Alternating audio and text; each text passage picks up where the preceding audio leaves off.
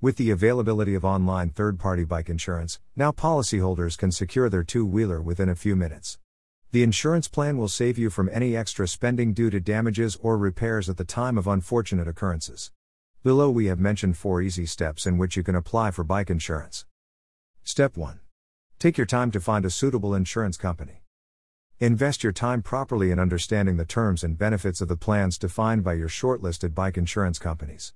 Here are some aspects that a suitable bike insurance company must have positive customer reviews, excellent pre slash post sale assistance, effective client redressal scheme. Step 2 Choose the bike insurance type that suits your needs. List out your expectations from the bike insurance plan. After providing your bike details on the company's bike insurance page, you need to select the plan that fulfills your needs.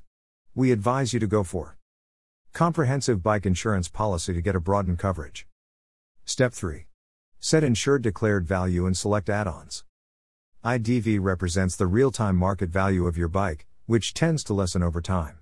In case your motorcycle gets wholly damaged or stolen, IDV becomes the maximum sum you can claim from your insurance provider.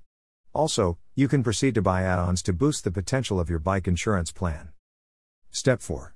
Finish the procedure with payment. Make the payment through credit slash debit cards on the payment section of the online third party bike insurance website. After payment completion, you'll receive a soft copy of your insurance policy via email. And you are done with buying the bike insurance policy.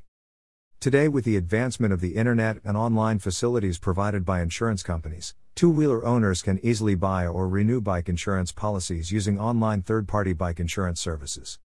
Read more Reasons behind the rejection of a car insurance claim.